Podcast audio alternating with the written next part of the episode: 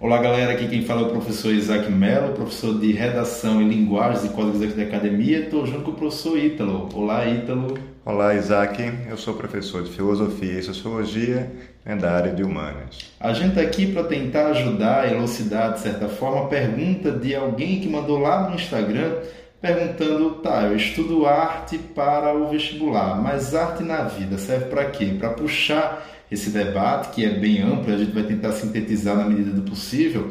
É, optamos por dar início ao que é cultura, porque arte é um dos fatores culturais que compõe a história de uma nação. Ítalo, dentro da lógica sociológica, filosófica, histórica, o que é cultura? Cultura, na verdade, é o resultado da transformação do mundo natural para a sobrevivência humana. Exemplo: desde criança a gente sempre ouviu falar que cultura é tudo o que o homem faz, o que não está errado. Entretanto, seria muito básico você pensar dessa forma para o vestibular. Por quê? Porque, na verdade, nós transformamos o meio ambiente porque nós precisamos não é, dele ao nosso favor, nós precisamos transformá-lo.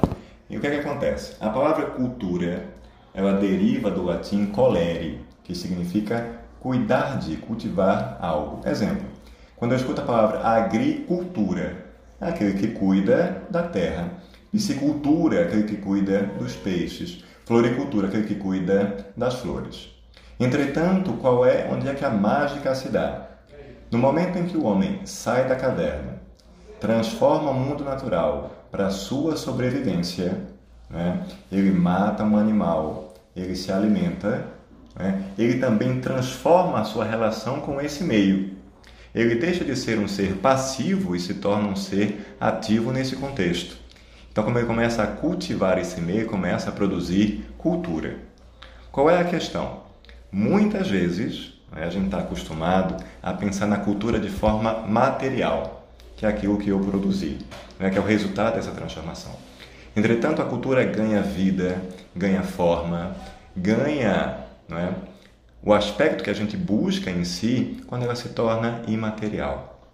É exatamente nesse momento quando o homem transforma o mundo e transforma a si mesmo, ele se conecta ao seu ambiente, ele conecta às suas raízes, ele se conecta com a vida como um todo. Né? E aí o que é que a gente pode pensar? Né? Exemplo, a competência 1 do Enem, lá de Ciências Humanas que o indivíduo precisa compreender os elementos culturais que constituem as identidades. Então, quando eu falo de identidade cultural, é uma questão muito ampla.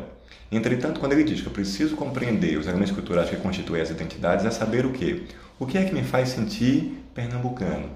O que é que me faz me sentir recifense, olindense? O que me faz me sentir brasileiro? O que é que me conecta com esse mundo? Isso deriva exatamente da forma como eu transformei esse mundo como eu me estabeleci. Não é? E exatamente é nesse processo de produção que a arte vem para dar sentido à vida como um todo. Pois é, puxando dessa lógica que Ítalo trouxe para a gente, maravilhosa, inclusive eu estou aqui ouvindo todo lado de Ítalo e emocionado e feliz com o que ele está dizendo, a gente puxa agora dessa última fala dele a questão da arte. A arte seria um, um, um dos espaços da cultura onde o ser humano tenta dizer as coisas não da forma mais direta possível, mas de um modo que fique inclusive atemporal. Por exemplo, quando a gente tem uma leitura de um poeta barroco, poeta do século XVII aqui no Brasil, vou citar um como exemplo Gregório de Matos, a gente percebe um nível lindíssimo de atemporalidade no que ele está dizendo. Então é como se o poeta ele tivesse dentro de si uma, uma, um aspecto de evidência. Ele consegue, num determinado tempo, escrever de uma forma que ele acaba legando essa ideia por um tempo que, que não se tem tempo para terminar. Então, diferente da, da, de determinadas culturas que tem tempo, tem limite, tem começo, meio e fim, a arte ela consegue dizer muito sobre um tempo e para todo o sempre na maioria das vezes. E o, a pergunta que o aluno, a aluna fez é: a arte, eu estudo arte para o vestibular. Para que estudar arte para a vida? Porque logo de cara a arte permite uma coisa raríssima atualmente, que é o diálogo.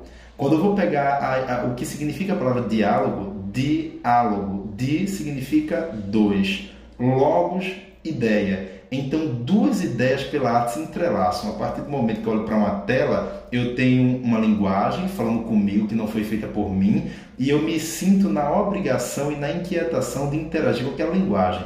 Então, numa sociedade, por exemplo, polarizada, a arte seria um dos mecanismos de fazer eu pensar várias coisas. A própria polarização, um determinado preconceito, por exemplo, o racismo, a misoginia, o, o, a homofobia. Então, a arte ela consegue nos dizer de uma forma, por meio de cores, de traços, de metáforas, de várias figuras de linguagem, de uma determinada escultura, que não diz somente em um tempo, mas ela sai dizendo para todo sempre. Então, por que é importante estudar arte para além do vestibular? Porque a arte me constrói enquanto ser humano. Por exemplo, a arte é um universo fabulado.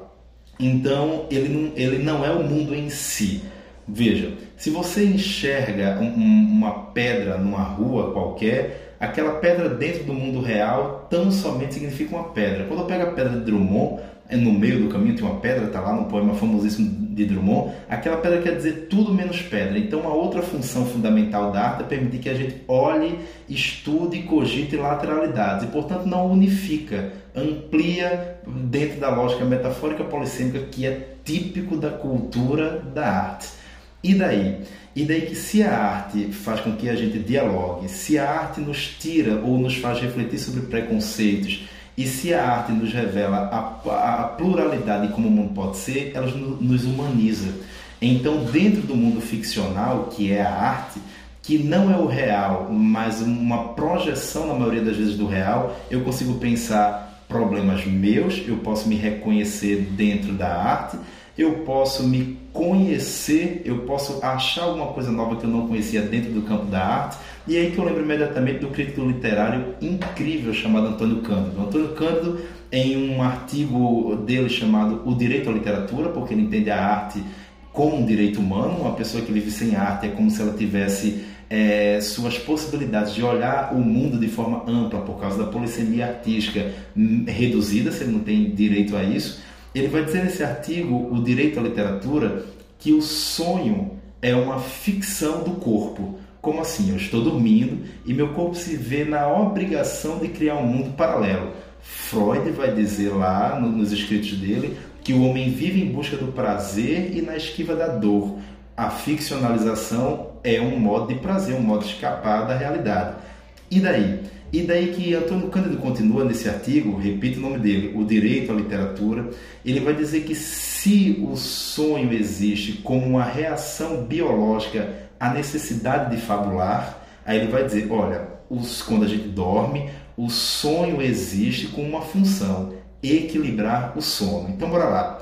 Se o sonho, que é uma fabulação biológica, existe para equilibrar o sono, a arte, que é um sonho acordado, pensado, projetado, existe para equilibrar a vida.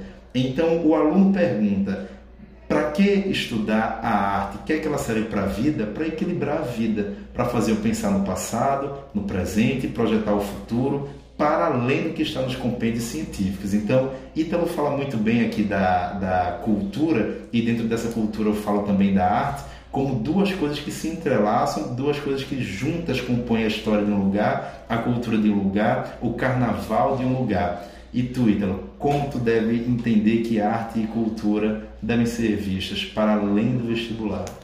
Eu acho que, na verdade, a, a literatura, a arte, ela nos eleva. Exemplo, através de um poema eu posso namorar sem nunca ter namorado. Uhum. Eu posso morrer sem nunca ter morrido. É. Isso eleva a realidade a, a concepções que talvez eu nunca tenha previsto aquilo. É. Exemplo, eu nasci num sábado de carnaval no hospital que fica no centro de Olinda, chamado Tricentenário. Eu também, viu? Então, veja. Dois olindenses. Eu não sabia disso, não. Eu fico feliz em, em uhum. saber disso. Eu agora. me orgulho muito disso. Sim, sim. É. E exemplo, o carnaval, ele vem né, de muito tempo. O que é que vai acontecer? Ah, na Roma Antiga, né, que isso já vem né, já foi importado da, da Grécia. Há uma cristianização do, do império, então é estabelecida a festa da carne. Entretanto, havia uma política pública romana chamada pão e circo, onde o carnaval fazia um papel fundamental. Então, naquele momento, tirar o carnaval, apesar da cristianização do império, poderia gerar um problema muito grande. Uhum. É como se basicamente Deus fechasse os olhos por quatro dias, né, e você está liberado para fazer o que você quiser. Mas na quarta-feira, se você não quisesse ir para o inferno, você ia para a igreja, recebia as cinzas, e para cada dia de carnaval teria dez dias de purificação. É quando tem a quaresma, a Semana Santa. Em 40 dias vem a paixão de Cristo. A gente percebe nessa questão cultural o sagrado e o profano, os dois andando juntos. Né? Que isso, quando Isaac falou do barroco aqui, me, me veio à mente, né? essa questão né? dos extremos, dos, dos opostos em si. A né? gente chama de dualidades barrocas. As dualidades fantásticas. Isso está dentro da gente. Então, na verdade, você reconhecer a arte é você reconhecer a si mesmo dentro daquela perspectiva. Uhum. É você se sentir humano, é você se sentir mortal. É você viajar por outras nuances, né, sem sair dali. É você se emocionar com um texto, é você se emocionar com uma foto, é você experimentar coisas que elevam a vida, que equilibram, não é? Nietzsche vai dizer, não é, que pessoas foram julgadas loucas né? Mas o problema é porque elas não podiam ouvir a música. Uhum. E a arte em si é fazer com que a gente ouça essa música. Né? O carnaval em si, para mim, é um processo de identificação. Sim. Quando eu viajo e eu volto, né? eu peço para que meu pai sempre vá, vá me buscar. Quando eu entro no carro, eu vou dirigindo, porque isso aqui é o meu trânsito, isso aqui é a minha identidade, isso aqui é a minha cidade, isso aqui é o que eu coloco. Só que Recife em si, Pernambuco é um local absolutamente rico no que a gente fala de arte, de cultura. Eu posso falar de frevo, maracatu, ciranda, coco, machis, chachado, caboclinho, não é? Eu tenho aqui, quando eu falo da concepção de religião em si, que também tem a ver com arte, eu tenho catolicismo, eu tenho islamismo, eu tenho cultos orientais, eu tenho protestantismo, eu tenho o islamismo como um todo. Eu tenho a influência negra que eu tenho um orgulho tremendo, não é? Ah, temos a questão indígena como um todo. Temos, temos nomes em nossa literatura, temos nomes na, na, na escultura, na pintura, na música como um todo. Então, na verdade, eu enxergo a cultura como a arte que me conecta com a vida, com o ambiente onde eu fui criado, como eu estou em si com o meu processo de identificação. Uhum. Né? Na verdade, Isaac, eu vou dar aula sobre cultura na semana que vem. E aí é engraçado, porque quando eu comecei, quando eu era criança, eu achava que a nossa cultura, os bonecos de barro, as carrancas, era uma coisa feia, uma coisa brega. E absolutamente, a minha vida ganhou vida quando eu aprendi o que era cultura. E Perfeito. quando eu aprendi a ver a cultura a partir da arte. Se você for hoje na minha casa, você já foi, você é meu amigo, eu não tenho onde botar mais artesanato. Verdade. verdade. Não é? Porque é com aquilo, é com essa arte que eu me sinto eu, uhum. que eu me uhum. sinto ítalo, que eu me sinto pernambucano, que eu me sinto professor, que eu me sinto uma parte viva dessa cultura, uhum. dessa arte que nos estabelece como um todo. Eu digo aos meus alunos que há três formas de conhecer alguma coisa. Uma é você lendo sobre a coisa e, portanto, a arte e a cultura nos permite viver uma vida que não é a nossa. Eu posso, por exemplo, sair de minha, de meu privilégio e ser, por algum momento, um, um Fabiano em Vidas Secas, um Severino Retirante em João Cabral do Melo Neto. É, então, uma das formas de conhecer é a arte, é a cultura. A segunda forma de conhecer é quando a gente enxerga fora de nós alguém na condição que a gente não conhece. Então, a arte permite que a gente seja, a partir do momento que a gente lê, a arte permite que a gente veja também de fora o que é a realidade de alguém. E uma terceira, uma terceira, uma terceira forma de conhecer alguém é, é, de conhecer, na verdade, é ser alguma coisa. Então, você é negro, sente na pele muito mais que todos os outros o que é ser negro. Você é mulher, sente na pele muito mais do que os outros o que é ser mulher. Mas a arte e a cultura, consequentemente, são dois fatores que nos levam a conhecer, seja por meio de a gente nos tornarmos, ao menos que ficcionalmente, algo e também um modo de ver de fora alguma coisa que jamais chegaria aos nossos olhos. Então a arte também nos alerta, nos, no, nos humaniza e faz com que a gente conheça o mundo de outras formas. Meu povo, este que está falando agora é Isaac Mello, que acabou de dialogar com vocês com o professor Ítalo. Vocês podem encontrar a gente nas redes sociais. O meu Instagram é arroba Isaac Melo Linguagens, Isaac escrito I-S-A-A-C, Melo com L só Linguagens. E o teu Ítalo? Ítalo Almeida 05. I-T-A-L-O Almeida 05. Bem simples. Ok. Qualquer dúvida vocês podem mandar pelo direct da gente ou aqui mesmo no perfil da Academia Fernandinho Beltrão. Até mais.